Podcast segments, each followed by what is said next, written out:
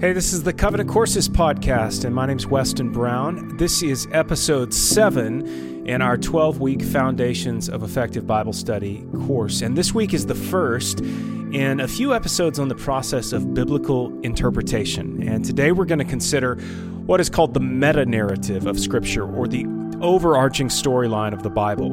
And it's critical that we have an understanding of this if we're going to interpret the Bible well. So join us as we jump into this week's conversation.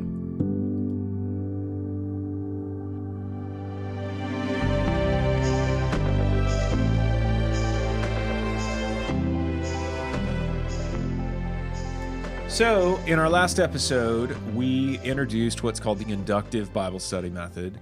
And uh, just to just to quickly walk through that again, it's it's just three steps. It's easy to remember. It's observe, interpret, and apply. And so we spent most of our time in the last episode talking about that observation piece, like really close reading uh, the text of Scripture when you're studying the Bible, and taking time to um, to really kind of drink in what's on the page, to Um, either journal or mark up your Bible or uh, read it multiple times, whatever you need to do to adequately inter- or adequately ob- observe what's on the page um, is then going to help you accurately interpret what the meaning of the text is, which will then help you apply that to your life. And, you know, Taylor, as we said, like you can't, you can't really skip any of those steps, even though we're inclined to. Like if we're going to Um, if we're going to engage with the Word of God uh, correctly and sort of handle it rightly, um, we have to we have to do this work. It, mm-hmm. It's um, you know it's not something that we can just kind of casually do um, because our tendency is to want to just read it and then apply it to our lives, right? Yeah, yeah. I, I think the the most important here the most important thing here is maybe slowing down. Yeah, because that's what you mentioned. We we really want to get that quick fix, and that's what. You can have a lot of Bible studies and a lot of resources that are kind of geared toward that. But what we're saying is to kind of take a different approach, slow down. And last week we spent, you know, the full hour just talking about observation and really didn't cover everything there is in observation. Sure. But yeah. That just goes to show that these steps take time and it, it is doing the work, yeah. But it's for a, what we believe is a better payoff. Yeah, and, and I, I like that. I like that idea of of engaging slowly with with the Scripture. Um, uh, and maybe another way you could think about that is is is engaging in a proactive way with the Bible rather than in like a reactive way with the Bible. Yeah. Um, I think in episode two we talked about the fact that the Bible was not uh, like an answer book. Um, and so if we are if we're only studying the Bible when we have a specific problem or question that we're trying to fix or answer, um, then then we're coming into it, coming to it in sort of a reactive way. I'm like I'm trying to discover something or get something to address a particular need. That's not wrong or bad per se, but but I think what we're talking about is a more proactive thing where we're going, hey, well, I'm I'm just going to study this passage of Scripture and I'm going to see what the Lord shows me as I do this. Um, and and then I'm going to figure out how that thing applies to my life, or if it applies to my life right now. Yeah. Um, so what we want to do today and over the next two episodes as well is we want to begin this process of interpreting the Bible, which I think for most people is a scary thing. Um, it feels like something that I, I need a lot of knowledge in order to be able to do correctly, um, or maybe this is something only for trained theologians to engage in. And um, and and just so we're clear, when when we talk about interpreting the Bible, um, that's different from translating the Bible. I think sometimes people, you know, mix those words up or use those words simultaneously. Translating the Bible would mean that we're we're literally like taking the original languages and and and translating it into English. Yeah. That's that's not what we're talking about. Um, we're talking about taking the text that we have in English and uh, discerning the meaning of the text. Um, and as we said in the past, there is there's really only one meaning for any passage of Scripture that you're looking at. There there is what God intends, what the human author intends, um, in the passage, but but then there may be multiple applications for a particular passage of Scripture, ways that it can be applied to everyday life. And to get us started uh, on that track, today we're going to talk about what's called the meta-narrative of Scripture. Um, hopefully, uh, we've drilled into your head that context is key uh, when we're studying the Bible. If we cannot uh, establish Uh, accurate context, then we're more than likely just going to be off base. And um, last time we spent uh, a good portion of the episode talking about how to go about establishing context. Um, but one of the key things I think for us to know is that um, the Bible tells a cohesive story. And I, I, I don't know that that's something that everybody knows. I think maybe people think it tells a variety of stories. Mm-hmm. Um, or at least two. Yeah. You've got the, you know, you've got the common Old Testament and New Testament division, kind yeah. of a divide that really we've created in essence, and, and we separate we separate the Bible into these categories, and and I think unfairly we can also mentally separate our picture of God in these mm, ways. Yeah. We, so and so you can really start to bisect uh, not only the narrative of Scripture but our faith in certain areas. Yeah. Yeah. I think it could be helpful, too, to just refer back to our our basic definition of what the Bible is as we start down this road today, which is that the Bible is the story of God and his revelation of himself to humanity and his grand plan of restoration through Christ. Um, and and when we say that, we mean that's what the whole Bible is about. Right. Not not just certain parts of the Bible. It's not just the Gospels that are about Christ, but but literally the whole of Scripture is pointing to um, God's plan of restoration through Christ and revealing the Father to us along the way. So, um, Taylor, when did you first um, become aware that the Bible was not just a collection of different books, or wasn't telling an Old Testament story and a New Testament story, but that it was actually telling a cohesive story from cover to cover? Man, what a good question. In a way, I think I became aware of that a few years ago, really when I started approaching the Bible differently. Hmm. And also in a way, I'm I'm more aware of that really every day, if that makes sense. Like there was there was a definite moment when I went from maybe using the Bible like we talked about last week, and more of like a deductive method, kind of coming to the Bible with my questions and then looking for those answers, and really leaving leaving that as my sole engagement with it, outside of like Sunday mornings, um, is I've got questions, and I know the Bible is this important book for life and faith, and so I bring those questions to that book. But not taking into account context or the narrative, or or really in some cases a narrative in general. And so there was a moment, like a a season of life where I, I went from doing that to approaching the Bible as one story. Mm. And that was hard in the beginning. It was really hard because, one, it was unfamiliar, and two, I wasn't sure how this story all played out, like linearly. Yeah. You know, I, I wasn't I wasn't totally comfortable or familiar with kind of a, a timeline, and mm. I, that, I know that's a loaded word, but and, and then it was also, the more I did it, the easier it became, and that's that's really the purpose of this literature, is is to read it over and over for the rest of your life. But there was that moment when, yeah, I can see this being one story after having it explained to me and, and diving into it this way, and then it's like every time I read through something again, more of the pieces are connected, more of the whole story makes sense, and it's been it's been a wild ride. You're a crazy man. I'm I'm, I'm crazy. um, so I called this the meta narrative. Yeah. Um, and and what we mean by that is that what we're talking about is like the I would I would say the thirty thousand foot kind of overarching story. Yeah. Um, because. I mean, there are individual stories that we find throughout the entire Bible, right? Sure. You know, from from from the story of Adam and Eve to the story of Abraham to the story of Israel, I mean, just on and on and on to the story of Jesus. And to some extent, those are individual stories. But when we talk about the meta-narrative, what we're saying is all of those stories, all those individual stories come together to collectively tell an overarching or overhanging cohesive story, which is a story about God. It mm-hmm. isn't a story uh, simply about Israel. Um, it isn't necessarily a story simply about good and evil.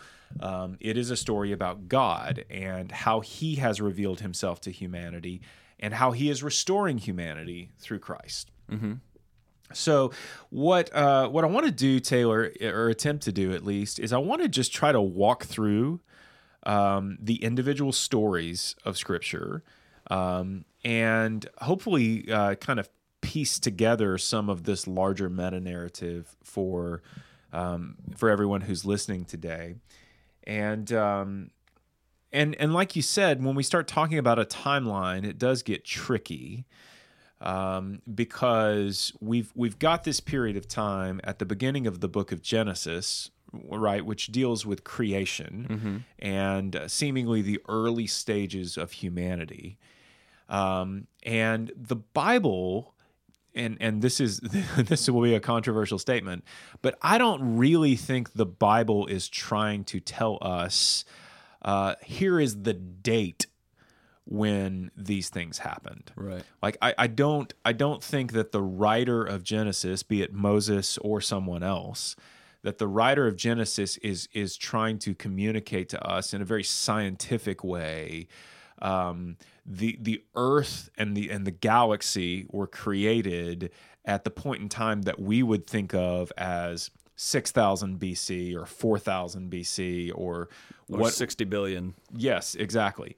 And um, if this is something that you start to dig into on your own, what you will quickly learn is that there are camps of people out there who are crazy passionate mm-hmm. about this issue. Yeah. Um, you have people who are uh, called young earth creationists, which means that they believe in a creator. Like they don't they don't believe necessarily in just a random Big Bang type uh, moment of creation, but that this was all divinely created and that the age of creation is is relatively young. Yeah. And that's that's based on what we can more or less measure in the generations, the genealogies through the Bible, right? That's right. And yes. So basically we stop where we don't have any more information. Like we stop moving backward in time when we don't have that info as given by the Bible. That's right. Yeah. yeah. Um, and which is, you know, like I can totally understand why people would do that. Like why, why, because if you start reading Genesis, what you're going to find very quickly is essentially um, a rough genealogy. Yeah. Um, So, so that's that's all well and good. Um, the challenge is, I, I, I also at the same time don't think that the writer of Genesis is really trying to drive home in a scientific way specific dates, as right. as if as if the writer of Genesis is trying to uh, defend a position of young Earth creationism, right. which is not something the writer of Genesis would have had any context for or concept of. Yeah. Um, by the same token, the writer of Genesis is also not trying to say that the Earth is millions of years old, like, and which would be called old Earth creationism. Um, I, I think he's the, the writer is somewhat ambivalent to the timeline so much or the specific dates as much as he is concerned with um, the fact that God is the author of creation mm-hmm. and that there is a, a, a basic like linear flow of this happened, then this happened, then this happened, right? So you have uh, creation, you have Adam and Eve, you have the fall of man, you have Cain and Abel, you have the Tower of Babel, like you have these sort of seminal moments um, in the early stages of creation. And, and I, I, it really seems like the author is trying to tell those stories and drive home the flow of those stories more than he is trying to make a case for young Earth or old Earth. Yeah. Does that seem fair to you? Oh, one hundred percent. I, I think this really feeds off of what we talked about last time when we were going over observation. And we did it in the, the beginning of the book of Acts with Acts chapter one of just asking those questions, looking at a passage and asking those questions, uh, who's writing, who are they writing to, when are they writing, what's going on, what's the significance of what they're saying, uh, where are they, why are they writing this?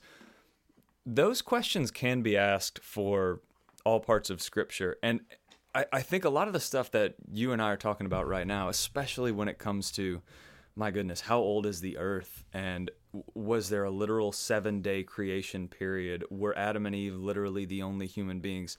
It, just stop. Like, and that's, I don't mean that, that came up, maybe that was a little harsh, but these are, these are not the questions that the author of Genesis is setting out to answer. And I think we get that based on, surprise, surprise, context. Right.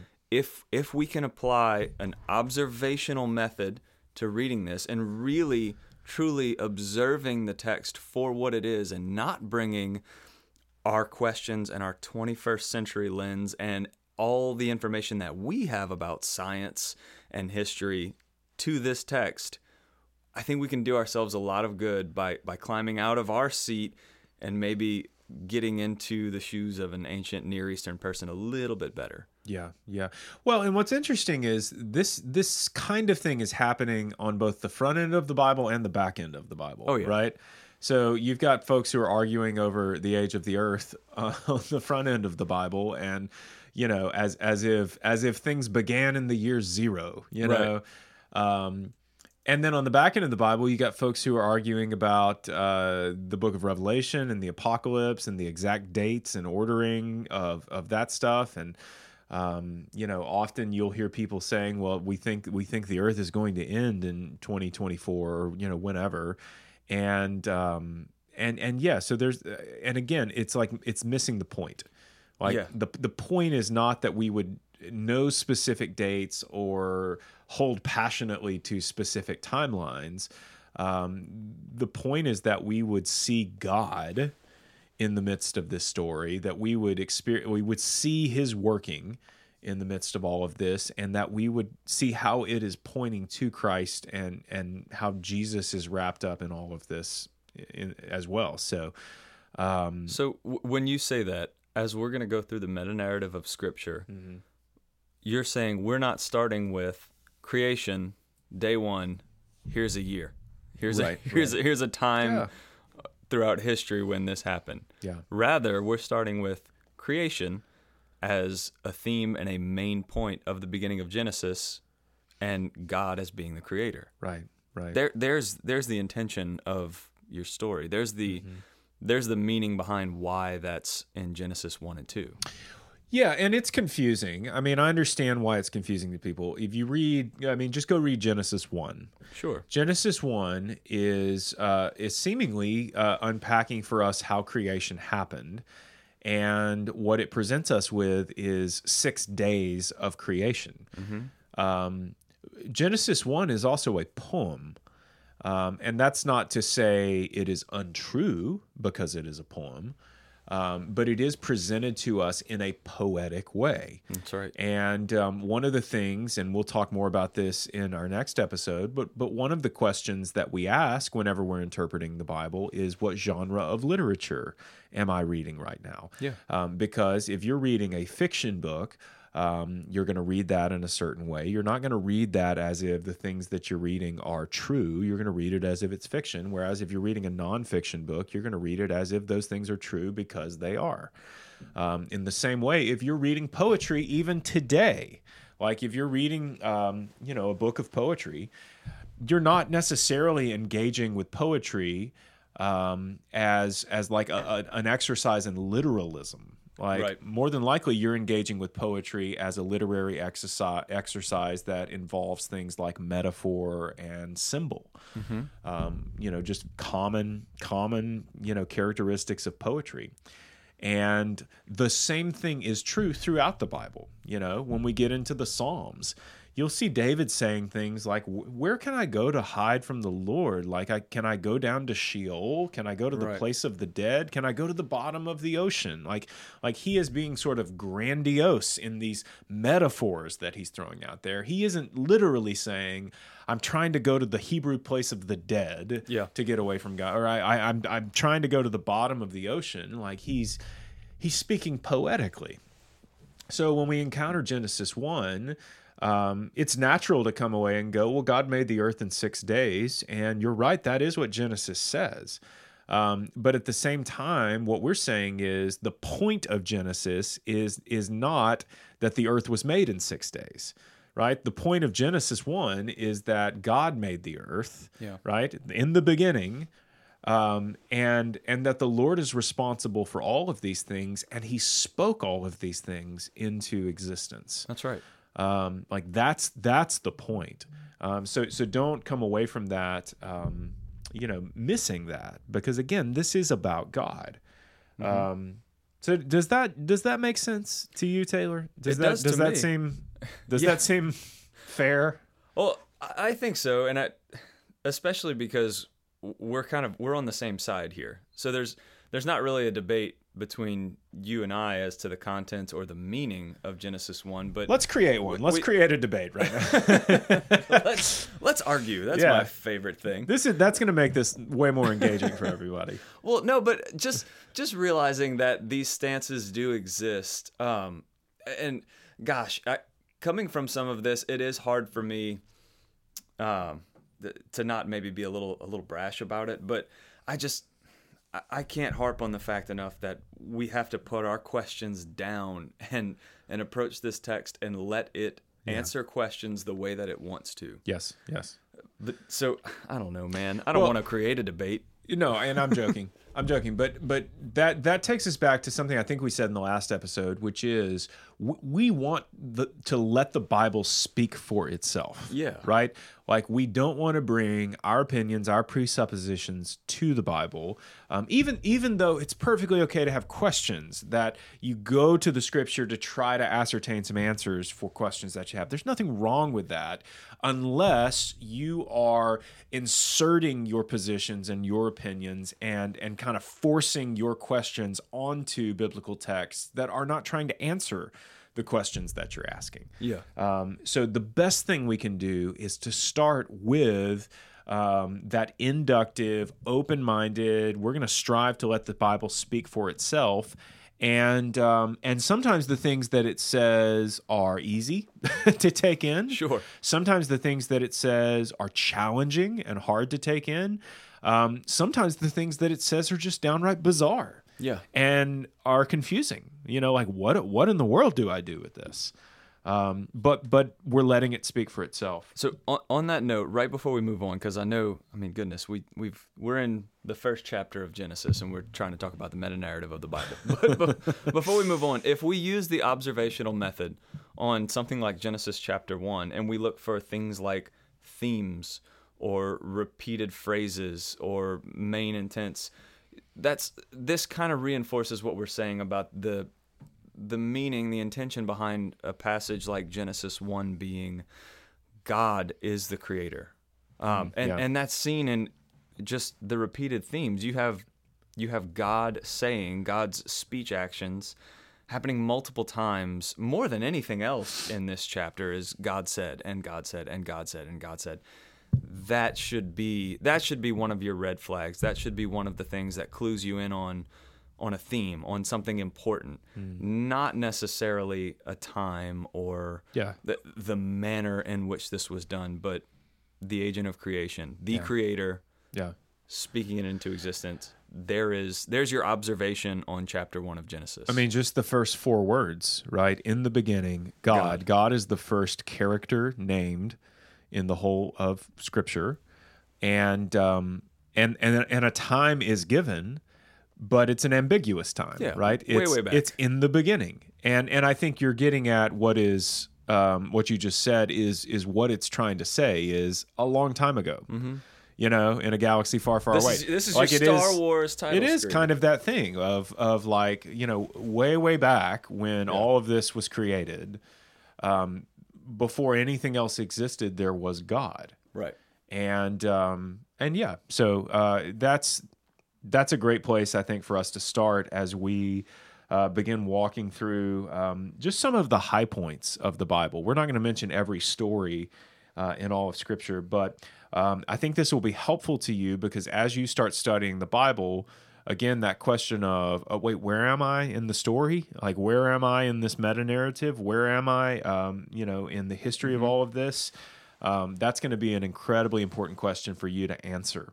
Um, so, yeah, so we start with the creation of the world, and not just Earth, but seemingly the whole universe mm-hmm. is created by God in the beginning. And um, and from there, the next big story we get is um, is... you know, obviously the story of Adam and Eve and the story of the Garden of Eden and the fall of man and um, and then the whole debacle with their children. That's right. Cain and Abel, um, where you have the first murder seemingly in human history or mm-hmm. in biblical history at least.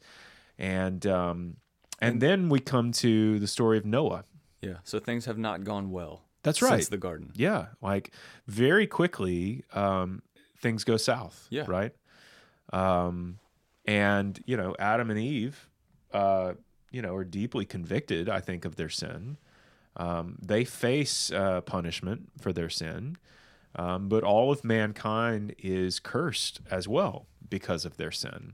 Um, so it's, it's not just the man and the woman, it's, it's everyone who is to come after them. Mm-hmm. And we see this played out, fleshed out in the story of their children, yeah. you know, like the first offspring ever, um, Cain and Abel, um, we immediately find jealousy, pride, rage, murder, um, horrible things. Yeah. Just more sin, which continues and continues until we get the wickedness of man, which was great on the earth. So by the time we've gotten to Genesis six, which is where we pick up with Noah, it was just it was just wickedness. Yeah, things have seemingly devolved. Rampant.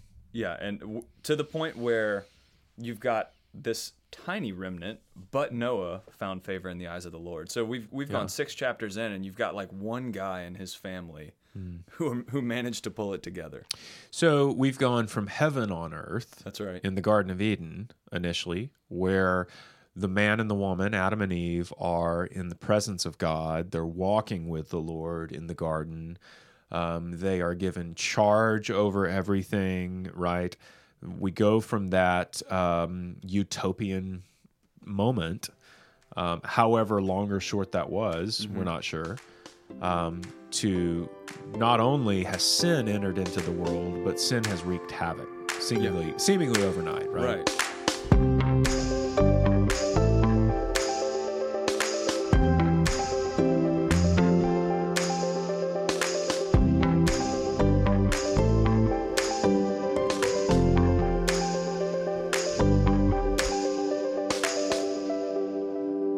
So uh, let's talk a little bit about Noah, because I think um, I think that story is one of the ones that people, uh, you know, a lot of people want to look sideways at and go, "Is that a real story?" You right. know, um, with with some of these early, particularly here in the first twelve chapters of Genesis, there are just some things that people kind of go, "Is that true? Like, yeah. is is the Bible making the case that that's true, or is is this like an allegorical type story?" You know. Um, whether it's the Tower of Babel or it is Noah or it's the, you know, we've mentioned in recent weeks the Nephilim, That's right. which are That's right before this, kind of actually. these these strange, apparently giant-like creatures that Genesis mentions briefly that we don't know anything about. Um, how, how do you how do you approach that? Man, I was really hoping you wouldn't ask this. so, uh, I mean, I can. I'll I'll be upfront and I'll let you know kind of where I am right now with it. And this is subject to change because it's... yeah, and I and I'm happy to cut you off and and correct you. Wait, this is all going to be scrapped. so, uh, yes, so Genesis chapters one through eleven are known right in the scholarly circles as the proto-history. Yeah. So it's like this when we talk about the meta-narrative covering Scripture at a thirty thousand foot view. Genesis one through eleven is doing that to an even greater extent, where you've got this seemingly universal lens through mm. which we see the whole world before chapter twelve, when you pick up on just Abram. So we mm-hmm. go from everybody to just one guy yeah. and his family, and things calm down a little bit mm-hmm. in the sense of weirdness, mm-hmm. like the stuff with the Nephilim and this tower that reaches the heavens and this worldwide and, and, flood. And people living hundreds and hundreds and hundreds of years. Yeah, yeah, yeah, and you still have some of that, but definitely not to this degree. So, okay. So I'll just, I mean, I'll I'll put my cards on the table. Where I am right now with my, well, your your hands hovering over the stop button, isn't it? No. Where I am have an right ejector now seat here. is, is, is I see, and I'm trying to see a lot of Genesis one through eleven as true in its meaning and intention. And I struggle to find a good word to use for it, but I'll use the word mythic in its contents. Mm-hmm. And when I say mythic, I don't mean mythology. You don't mean mythological. I don't yeah, mean as, mytholo- as in yeah, we're not talking about or, Zeus yeah. and the, you know, like the Roman gods or the this pantheon. I'm not talking about that. I'm talking about mythic in the sense that it is almost unfathomable mm-hmm. in the amount of history that it's covering. Mm-hmm. So that's just, man, that's where I see this. And mm-hmm. so the The biggest point for me, and I'll use I'll use the flood and Noah's Ark as an example. The biggest point for me in talking about a story like Noah's Ark is not the validity or the historicity of the Ark. Mm. I'm not. It's not going to shatter my faith if we can't or can go out and find a place where this Ark, where you know this, yeah. where this huge boat was deposited on a mountaintop, and now we see these shreds of wood. Yeah. That's not. That's not what I'm establishing my faith on. And that's not my takeaway from a story like Noah's Ark. My takeaway is actually God saving a remnant through the total depravity and decreation and, and deconstruction of the world yeah. to start anew mm-hmm. and, and to to provide that grace to save someone out of it. So mm-hmm. that that you you mentioned a potential uh, hot button topic earlier with uh, with talking about like young the young Earth creationism and mm-hmm. old Earth. I know I'm getting into probably a lot hotter water by mentioning that, but that's that's where I stand right now. Yeah, I mean, there's there's all kinds of people who are ready to be upset about you know stuff, and especially here in this part of the Bible, in the first in the first twelve chapters of Genesis. Yeah. Um, And and I think it's important to say, you're not saying, I don't think these things are real That's or right. true. That's right.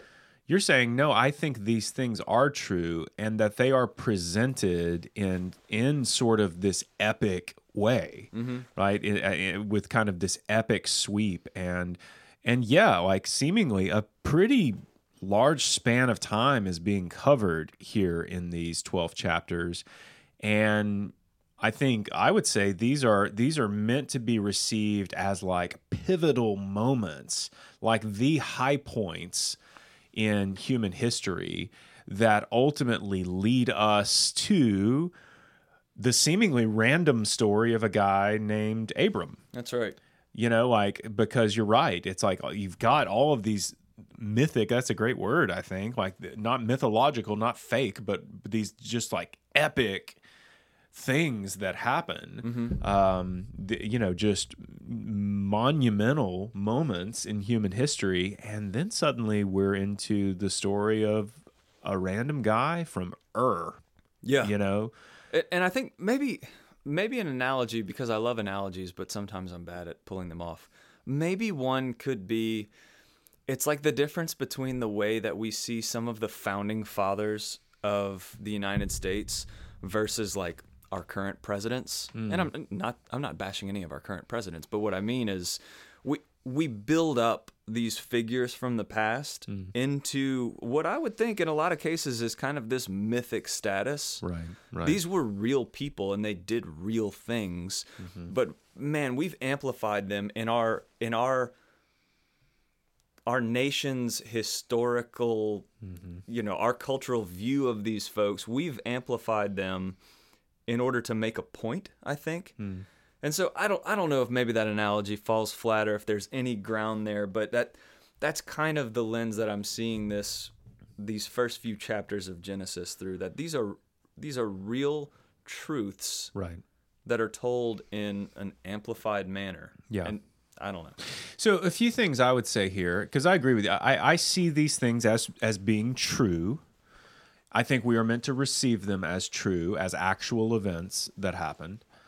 Um, but at the same time, I think because we are modern or postmodern people um, who are uh, living after the scientific revolution, who are living after the Enlightenment, we have a tendency, even even those of us who are uh, lovers of God, who are believers, we still have sort of this embedded tendency within us to be skeptical of things that are supernatural. Sure. And I, one of the things I say to people all the time is, if God is God, like if the first verse of the Bible is true, yeah. if God literally spoke creation into being, then that should be a cue for us to to not be caught off guard by supernatural things, but instead to be expecting supernatural things. Yeah, that's a great point. Because the Bible begins with the most supernatural thing. I mean, and it's something that we can talk about and say, oh yeah, God created the heavens and the earth. But I have no clue how that happened. Like I have no right. clue how that works. What does it even mean for God to speak mm-hmm. creation into being, right? Like, because God's not a man, God's not a human being. Mm-hmm. Um, and then, you know, we're studying through John's gospel right now. We get to John, and John says that that this divine word, who is also Jesus, was there in the very beginning. And it just further like blows my mind. You yeah. know, like I can't, it, it just further, um, you know, supernaturalizes this whole thing to yeah. perhaps make up a word there. I like it. Um, so, so if God is God, then we should expect supernatural things. And when we read stories like Noah or the story of Job, or the story of Jonah and, you know, him being swallowed by a fish, our tendency is to ask, is to bring our question to the text, which our question is, is that true? Yeah. Like that's that's a question we're applying to it. Right. That I think, to your point earlier, I, I don't know that a uh, a Middle Eastern person Uh, living in fifteen hundred B C, that, that that would have been the first question that they would ask. Sure. That's that's a very modern way of, of yeah, thinking. I agree. Um, and and but but on top of all of that, here, here's what I would say. If if you get to heaven, like if if you if you come face to face with God and you learn, well, no, the story of Job was actually just an allegory. And it was meant to teach us something about God's character and God's nature, um, and some things about our own nature as well and yeah. ourselves. Would that change anything? Does that make it untrue? Right. Right? Right. Yeah, and, and I think the answer is no. Yes. And I think that's yes. a profound answer. It's yeah. no, it's still true. The way that we're looking at it is a little bit different. Right. So I, yeah, I apply that to these first chapters, and I think... I think what we're doing here is trying to get back to observing the text, maybe through the lens of the original audience, which far and away brings us closer to capturing the original intention and meaning than mm. through a twenty-first century Westerner's eyes. Yeah, yeah. So, okay, so we've got creation by God. yeah, but but but this is this is huge because I mean it, we're building a foundation here, okay. right? You know, it's we can't um, we can't sort of move on until we have established some context for even the very beginning. That's perfect, because I was just trying to move on because I thought maybe we were maybe we were dawdling. But where do we go from here, Taylor? So, okay, all right. So creation by God, um, His preserving a remnant through Noah, who was found righteous before God's eyes. So preserving this remnant out of the depravity of man and the destruction of everyone. Yeah, and, and uh, you know, Noah was a human being too. That's right. Uh, which means Noah was not sinless. That's right. Like Noah was not perfect in every way. He He's not Christ, right? Yeah, that's right. But but for some reason, which I don't know that we fully understand. For some reason, God looks at him and sees him as as being righteous. Yeah. Um, maybe maybe he's just kind of the cream at the top. I don't, I don't know. Like like is he just less sinful than, you know? Or I yeah. It's, it's was he the best of the bad choices? Yeah. We don't really we don't really get God's like rubric for no, we you don't. know how he judges these things. But we do in the New Testament get a view that Noah's faith was counted as righteousness in much yes. the same way that Abraham's was. So yes. I guess we're yes. we're kind of establishing that shelf space maybe in our mind. Mm-hmm. But so Noah, right, is saved from destruction. Um, and then we get the Tower of Babel, where mm. the earth decide all seemingly all of humanity decides that they want to reach the heavens and become like God, which has these echoes of Genesis three again in the garden. That's right, yeah. And so we get another dispersion, another scattering, and out of that is where you the the lens, that if we're looking at this thirty thousand foot view, just zooms in. Yeah. And so we get Abram and his family. So out of this scattering from Babel or Babylon, we get this zoom in right on this one guy, Abram, yeah. and we start following him. Now, why is Abraham, or Abram, as he's first called, he eventually, his name is changed to Abraham, why, why is he significant? Like, why this guy?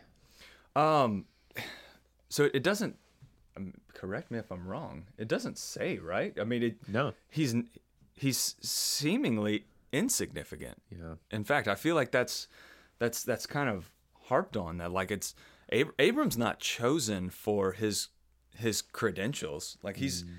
He's got he's got no street cred with yeah. God that makes God say, yeah, this is the guy. Um, but he, he picks Abram and gives him a test. Mm. Yeah, God picks Abram and, and gives him a test and gives him a choice, much in the same way he did Adam and Eve, and allows Abram or instructs Abram to leave his country, mm. leave his family, leave his land, three extremely important things for Eastern people. Mm-hmm. Uh, really, I mean, anybody ancient, in the world at this time, people, ancient people, yeah, yeah. Uh, to to leave these three things and have faith in God that he's going to establish a name and give him land and give him a family. So leave yeah. these three things, right, which which man has created or you have created for yourself, and allow me to create them for you. Yeah, is God's call. So God makes promises That's to right. Abram, right? Yeah. Um, and these promises become significant not only for Abram, but for his descendants, hundreds and hundreds and hundreds and hundreds and hundreds and hundreds and hundreds of years later. Yeah. Um, and these basic promises, which we for, refer to as a covenant, God's covenant with Abraham or Abram, um, what what what are the promises yeah, that God so makes? God promises that he's going to bless Abram, to make his name great, and well, so I'm he's. I'm looking at Genesis twelve, which is his first mm-hmm. order to Abram. I will bless you, make you a great nation, make your name great, and you mm-hmm. shall be a blessing. Yeah. I will bless those who bless you, and I'll curse those who curse you. And in you, all the families of the earth will be blessed. Yeah. So the biggest part of this promise or this covenant between God and Abram is, look, with you, between you or you and from your line, we're going to bless, I'm going to bless the entirety of humanity. Yeah, yeah. Um, if we go, uh, if we skip ahead. Just a couple chapters, yeah. Well, I, I'm, I'm going to skip ahead. Oh, uh, you're skipping a lot. Okay. I'm going to skip a whole uh, uh, a whole testament. I'm trying to go at a snail's pace. Well, I'm going to skip ahead to Matthew. Okay, gotcha. Chapter one. Um, just to give you an idea of, of how this story is coming together. Yeah, yeah. Right? If you go to the first book in the New Testament, Matthew chapter one, Matthew begins with the genealogy of Jesus. Mm-hmm. And um, in uh, the very first verse of Matthew, Matthew one one, it says, the book of the genealogy of Jesus Christ, the son of David, the son of Abraham. That's right. So literally Matthew traces Jesus's genealogy all the way back to this point in Genesis chapter twelve. That's right. Um, so, so right here, um, we we are launching into the trajectory that is going to ultimately bring Jesus into this world. Yeah. Right. Yeah. So for for like the the why of Abram, that's ultimately our reason. Yeah. So the the why did God choose Abram? Well, the the ultimate reason is because Jesus is going to come from Abram's line. Mm. But as far as like the, what's the, what's the basis for it? Right. Abram didn't have anything special yeah. that, that these other guys. Which did. Is a recurring theme. That's right. That's a recurring theme we see in the Bible, that that God is not necessarily choosing the most intelligent uh, or the most capable, um, and not even choosing always the most faithful people. That's right. Um, and what's what's amazing about God is is He's able to use people who might not even th- think he exists, yeah. you know, or who might worship other gods. God is able to use them to accomplish his purposes.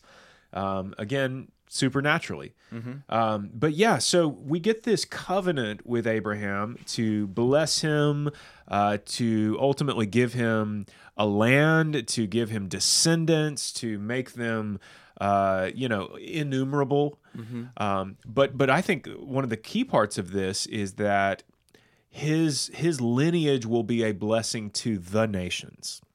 That's right. Um, and we see that uh, manifested fully through Christ. You know, Christ is this ultimate uh, fruit of the line of Abraham that is a blessing to not just uh, Jews, not just to Israel, which is is the nation and the kind of the ethnic group that comes out of Abraham, Abraham's family, but uh, to everyone, yeah. to what the Bible would call Gentiles, which is basically everyone else, right? right? Everyone who's not uh, of the line of Israel. Um, so, yeah, but at the same time, um, God fulfills his promise and does make Abraham's descendants very numerous, yeah, um, thousands and thousands and thousands of people. And um, Abram, uh, you know, for much of his story, does not have children. Yeah. And so God has made this promise, but it's like, how in the world is this all going to come to fruition? Um, and so, as we know, the Lord eventually gives him a son uh, whose name is Isaac. Uh, Isaac uh, has uh, two sons, Jacob and Esau. Um, the Lord chooses Jacob to continue this promise, this covenant. And Jacob is the one who is eventually renamed by God yeah. Israel. Despite Jacob being the second born. That's right. And seemingly the, the lesser. Mm-hmm. Yeah, he is chosen by God. That's right. Um, and and why is he chosen by God? Because because that's who God chose. Yeah. You know, it's it, that's about the best answer we have there. Um, and so this covenant continues. And uh, I think it's really important to highlight the covenant because especially as you're studying the Old Testament and as you're doing interpretive work, it's one of the questions that you have to ask is, is what is the covenantal period that we're in? Because there are actually a variety of covenants yeah. that we find in the Old Testament. God made a covenant initially with Adam. Um, God made a covenant with Noah. Mm-hmm. God made a covenant with Abraham, which most of the time, if you if you hear people talking about the covenant, they're primarily talking about the covenant that was made with Abraham. Um, but God also makes promises to Moses. He makes promises to David. Mm-hmm. Um, and so it's significant to um, to just ascertain where are we at in what we could call covenantal history whenever we're seeking to interpret a passage of Scripture. So we go, uh, the story of Abraham, uh, we go into Isaac's story briefly, and then primarily into the story of Jacob and his descendants. And what's interesting with Genesis is a large portion of the book of Genesis is devoted to one of Jacob's sons, whose name is Joseph. That's right. Jacob has twelve sons who become the twelve tribes of Israel. Um, but but Joseph is significant because Joseph plays this very Christ-like role within his family. You know, he his brothers uh, uh, try to kill him and think he may pro- possibly probably be dead after they sell him into slavery, and yet Joseph rises to prominence within the nation of Egypt. Um, he becomes an official in the court of Pharaoh that holds great power. Yeah, and. Um, In a time of famine, he winds up saving his entire family. You know, right. so so this person who they believe to be dead, you know, in a sense comes back from the dead and is is able to save them from death. Yep. Um, so it really is a beautiful picture, kind of an archetype of of what is to come in Christ. Um, where do we go from there in the story of Israel? Uh, well, I guess it's worth mentioning that along the way, Joseph is a bit of a jerk. And yeah. so he's not Jesus either. Right. right? That's he's true. Not, yeah. He's not blameless. Yeah. And that, that, that was always one of the things that, that struck me as odd in that story. But mm. Anyway, I guess that's neither here nor there, but just to point yeah. out that Joseph has his flaws like any of us. Yeah. Um, so from there, we get a few more generations. The Israelites who now live in Egypt are uh, expanding yeah. at a rapid rate. Yep. So rapidly, it makes one of the next pharaohs very afraid of them, mm. which they're, they're slaves in Egypt, mm-hmm. but this ruler of Egypt becomes afraid of their number, that they're just going to outnumber the Egyptians and take over. And so what he decides to do is is just kill them off. Mm. We're going to start killing them off. We're going to oppress them. We're going to kill them. We're we're going to strike them down so that they can't outnumber us. He tries that three times, and on the third time, uh, God raises a deliverer for the people, and that deliverer mm. comes through Moses. Yeah, yeah, yeah. So once again, uh, the people are enslaved. Uh, well, I say once again. Once again, we ha- we have sort of this this archetype, this savior archetype, that rises to the surface. And in this case, the people of Israel are enslaved, and the Lord sends a redeemer, basically, yeah. in, in the form of Moses. Um, Moses, who is really, you know, kind of the first significant prophet that we see pop up in the Bible. Mm-hmm. Um, and, you know, if you've ever seen the movie The Ten Commandments, or if you've read the Bible, you know the story of Moses. Um, Wait, not the Monty Python one? No. Right? No, okay. No, no. What are you talking about? The Ten Commandments movie? That's, that's not a Monty Python movie. What is it? The Holy Grail? Is that what yeah, you're thinking of? Maybe. Monty Python and the Holy Grail? Don't watch that one. That's different. Okay. That's completely different. No, they're, never mind. We'll we'll scrap this. This is all getting cut. um, yeah, but but Moses, uh, yet another significant figure. Um, you know, he he is viewed as, you know, as we've seen recently in the Gospel of John, he's he's viewed later as the prophet, right. like like the guy. Um, and Moses is obedient to the Lord. He rescues the people of Egypt, I mean, people of Israel from Egypt, and um, begins moving them back to the place that they originally came from, the land that God originally promised to Abraham, that they had to leave during the time of Joseph yeah. because of the famine. Now, something like four hundred years later, Moses is taking them through the desert Um, back to this land of Canaan that God had given to them. And yet during that time, the land, you know, the land is filled with these tribes of people who have, who have, you know, who are there and have set up shop and are ruling the roost. Um, but we are introduced to these people who are um, distrustful of God, mm-hmm. much in the same way that Adam and Eve were.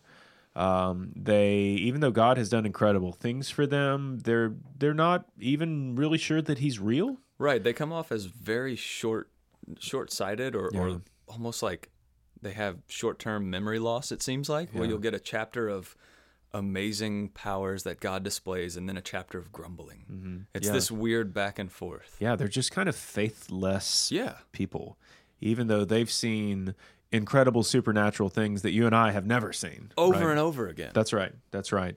Um, and so their their uh, disobedience, their lack of faith, causes them to wander in the wilderness for forty years. Yep. Um, before the next generation, um, under the leadership of somebody named Joshua, is actually able to take the people into the land. And and there's so I mean we're just blowing through some of this because there's so much that happens there. The Lord gives the law to the people through Moses, including the Ten Commandments, but many other things as well.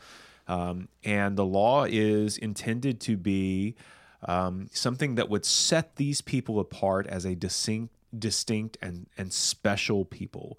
Um, and I think part of this goes along with that covenant made with Abraham, that they would ultimately be a people who are living in such a way that they are a blessing to other nations yeah. in a literal sense. Um, and, and so part of this is them coming into the land of Canaan, retaking it from all the tribes that are there, and establishing this place as, um, this, uh, you know, this land flowing with milk and honey, you know, like this, this amazing, uh, almost New Eden type of place, right? Yeah. Even though it's still filled with people who are sinners, who are in need of grace, the Lord has given the law so that their sins can be atoned for.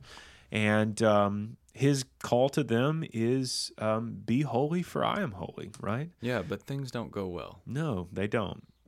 Um, and that's that's really the story of Israel, is that things don't go well. Yeah, really the story of humanity. So we've got this this great offer yeah. given by God, th- this great opportunity, but humanity in turn seizes something they want by their own means, mm. rather than relying on God's wisdom and his provision. We fall into sin. We yeah. fall into disrepair.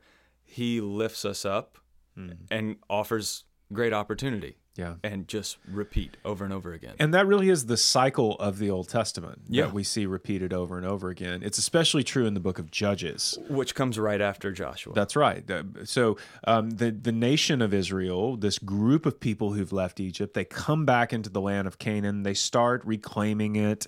Um, but they, they don't go all the way, and, and, and they don't follow the Lord in, in complete obedience. They don't drive out all the Canaanite tribes from the land. They they kind of do as much as they want to do, and then they stop, and um, it creates this this cycle of sin that we're talking about. And um, in in the book of Judges, you find a group of people who are living kind of tribally. They are not people who are obedient to the Lord in uh in any significant way. You see a lot of problems and issues, and there are these essentially military leaders um, who pop up during this time, who are referred to as judges, mm-hmm. um, who are not, they're not kings, they're not judges in a judicial sense in the way that we think of judges today. They really are more like kind of local warlords, right? Local kind of tribal leaders within uh, the nation of Israel.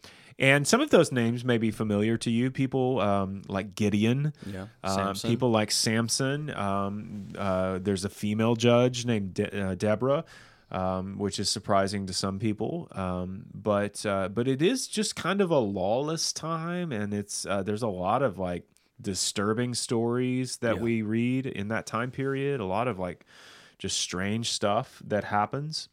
Um, and it leads the people ultimately, I think, to look around at other nations and go, man, we're we're a mess. Um, and they conclude that their problem is not that they're being disobedient to the Lord. They conclude that their problem is that they don't have a king. Yeah, which is ironic in a way, because the whole reason for the law and the reason for them being able to, or the meaning behind all this, is for them to live in communion with God, who is their ultimate king. Right. And by doing all these things halfway, like these half-hearted efforts to take the land, which they don't do it the whole way, these half-hearted efforts to follow God, which they don't do it the whole way, they lose sight of all of this and end up going, what we're missing here is a king. Yeah, yeah, yeah. Which is true. It's true. They're missing the king because they're not recognizing the true king. God as king. Right. Yeah. But what they decide is, we need a king like the other nations, so they can be like the other nations. Yeah. And that's what they get. That is what they get. And what's interesting is the Lord, uh, you know, the Lord speaks to this to a certain extent. Um, yeah. And, and, you know, you would pick up on this story in the book of Samuel. That's right. Um, but the Lord basically says, but I'm your king. Mm-hmm. Don't don't you realize? But yet at the same time, God uh, agrees to give them a human king. And the Lord selects this person named Saul. That's right. Um, and and by all accounts, Saul is the guy who you would expect to be king. Like, yeah. you know, he is sort of this like strong, strapping, handsome guy. You know, yeah, he, he is, is like the captain of the football team. He's like taller than anyone else yeah. in Israel. Mm-hmm. He's I think he's described as being very pretty. Is that the word? Something. Is that the Hebrew? Maybe that's my translation. You're pretty. He's pretty. But yeah, he's like, he's the big guy. He's the one you would want as king. Yeah. And does this go well? No. Uh, so uh, there's some interesting language um, regarding the story of Saul, but uh, you know, the Lord's Spirit comes on Saul mm-hmm. and, and seemingly empowers him in the early stages. Um, but eventually the Lord removes his spirit from Saul and sends a, uh, a something like a troublesome spirit, um, yeah, um, a spirit that causes him great distress. And, and really what we see in the story of Saul is that he becomes a very mentally ill person, um, a person who is paranoid um, and thinks that people are, are out to get him.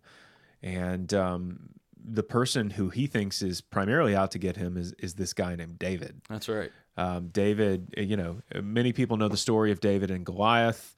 Um, that's a pivotal moment, not because David slays this giant, but because David um, kind of comes to the forefront as as a figure in Scripture. Yeah. Um, uh, God sends Samuel to anoint David as the next king of Israel, but that's all done in a sort of clandestine way because Saul is still king, yeah. and David's just a young boy at this point.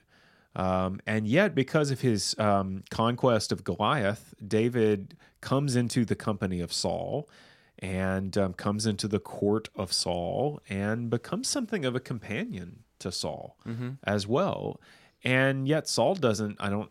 I don't think Saul knows that this this person has been anointed by God to replace me. Yeah. In fact, David seems to say during the latter years of Saul's reign and life that. That he, he won't touch Saul because Saul was the anointed one. Yeah. Just showing this this great level of faith that David has. Yeah. So yeah, even yeah. that the, even that God is even after God has taken his spirit from Saul, David's not going to touch him. And so you get this weird like crossing rise and fall of these right. two characters as one depends more and more on his own methods and wisdom in Saul, and one depends more and more on God and faith uh, in David.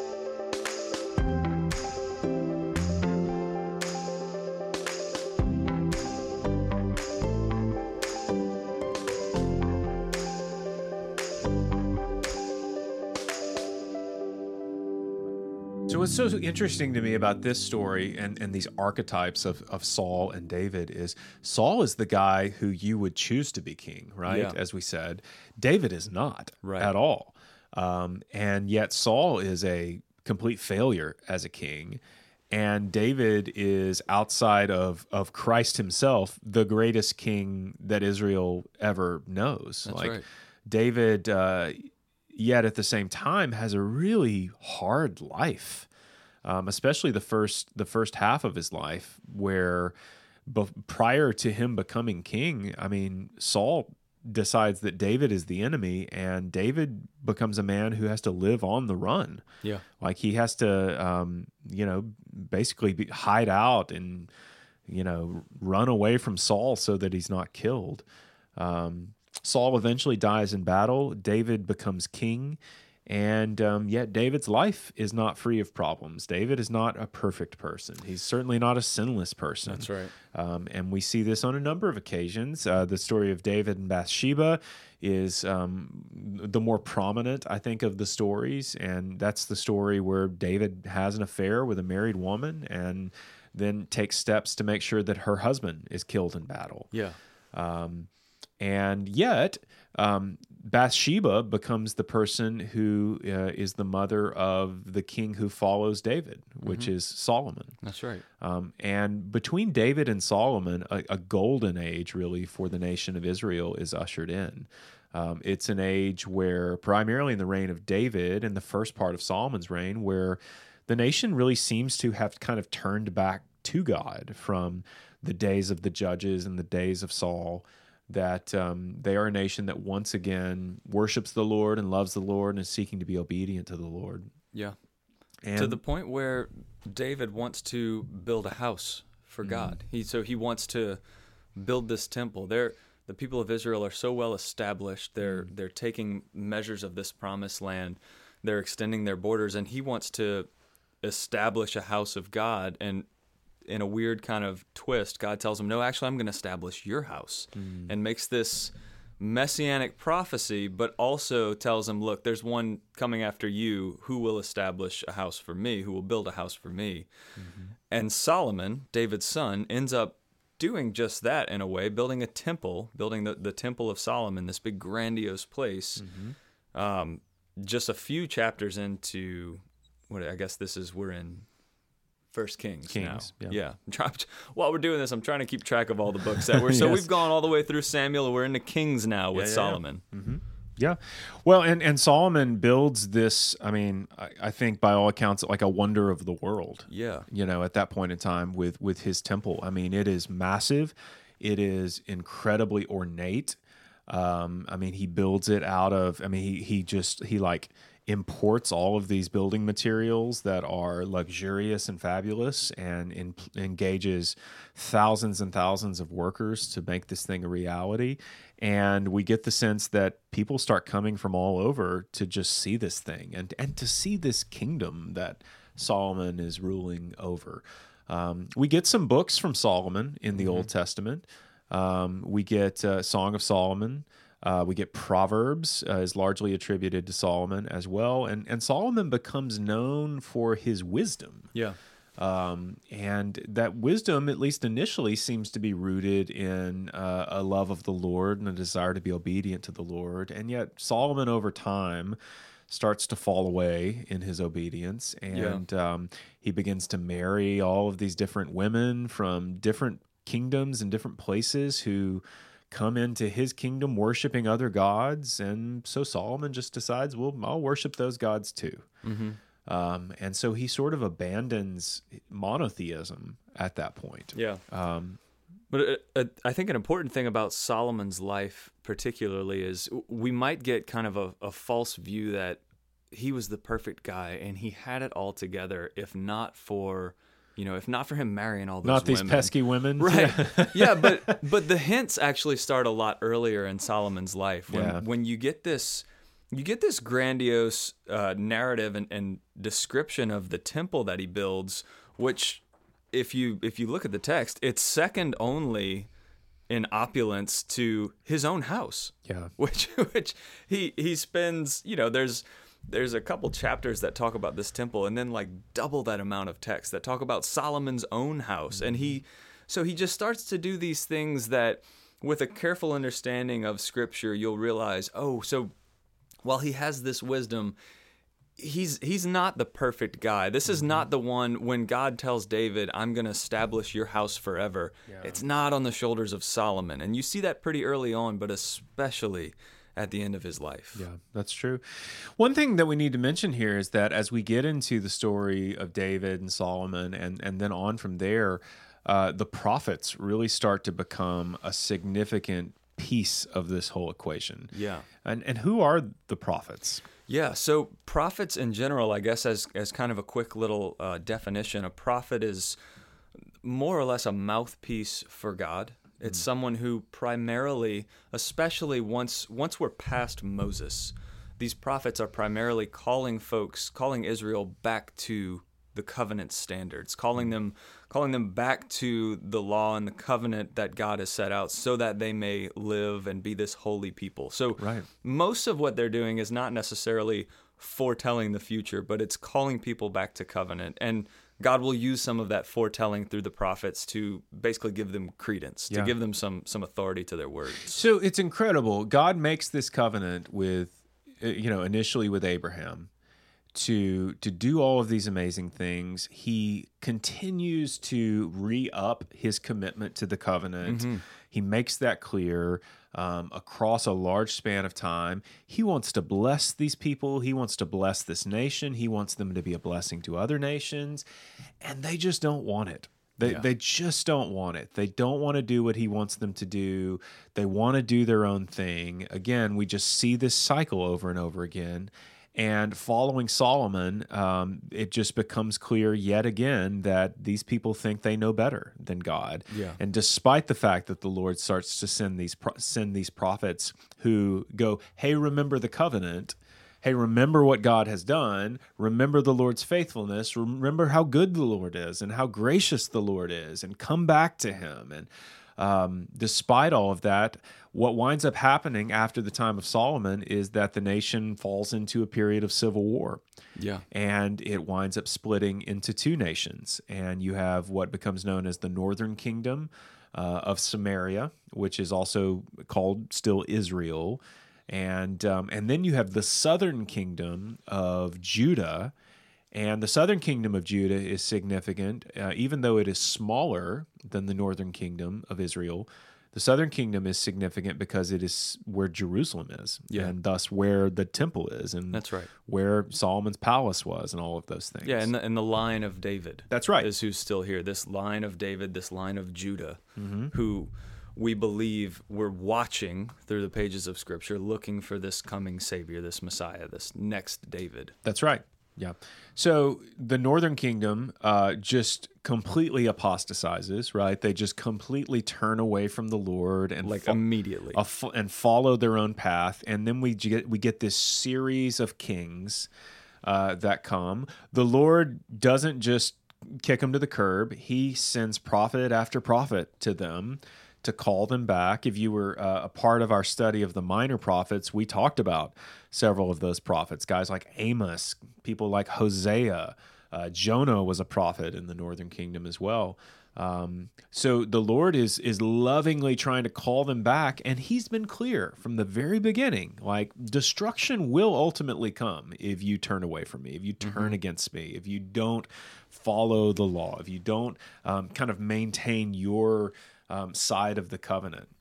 Yeah. And um, in the southern kingdom of Judah, you do have the line of David. You have more of a hodgepodge of kings, whereas in the north, everybody's evil, everybody's just doing their own thing. In the south, it's a little different. You have some kings who are righteous, who mm-hmm. want to live lives and lead a kingdom that honors the Lord.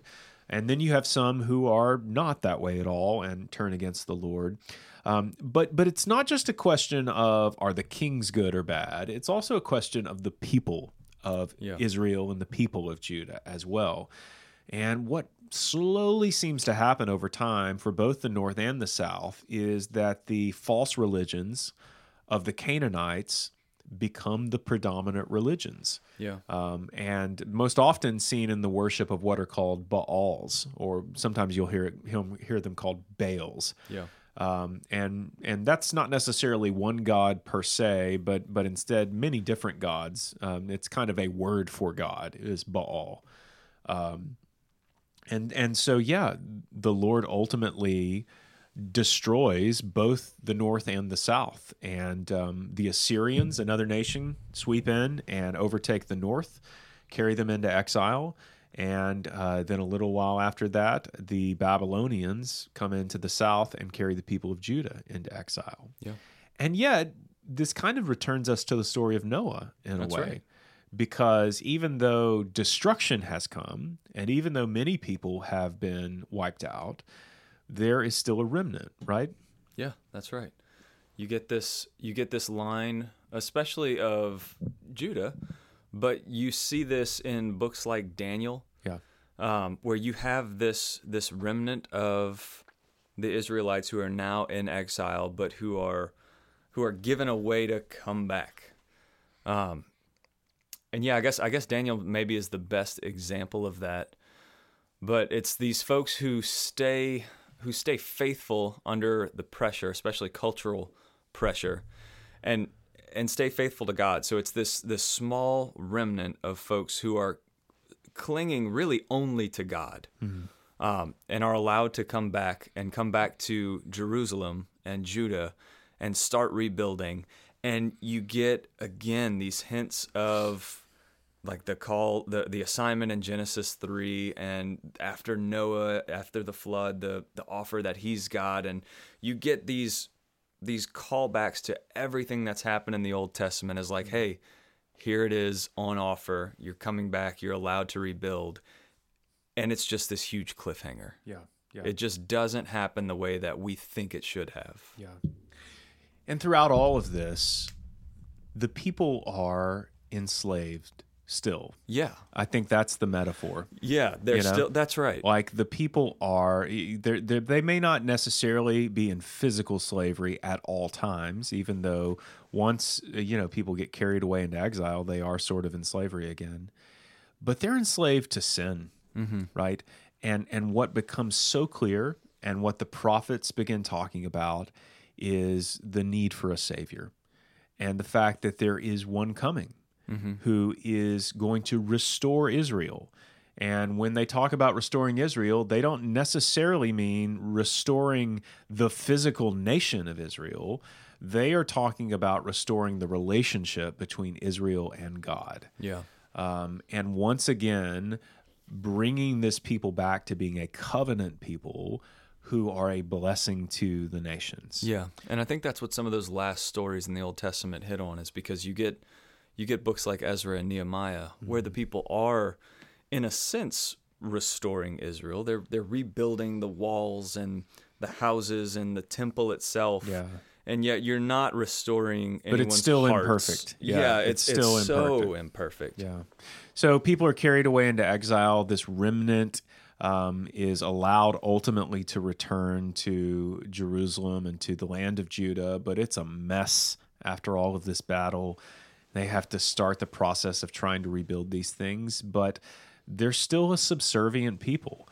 And uh, eventually the Roman Empire comes in, and they're under the thumb of the Roman Empire, um, which ultimately takes us to the beginning of the New Testament. And so let's stop here for today, Taylor. In our next episode, we'll pick up and we'll continue on Um, with just the little bit that's left that will take us through the end of the New Testament.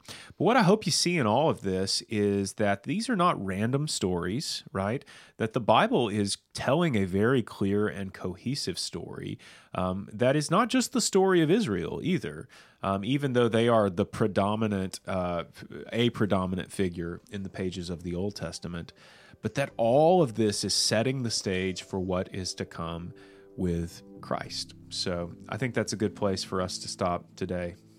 Yeah. And, um, you know, hopefully we won't get too much hate mail after this episode. I- I'm so. expecting it. Hey, we'll see you guys next time as we continue on in uh, just the meta-narrative of Scripture, and as we talk, start talking more specifically about how best to uh, begin interpreting the Bible in light of the things that we're talking about. So we'll join you guys then.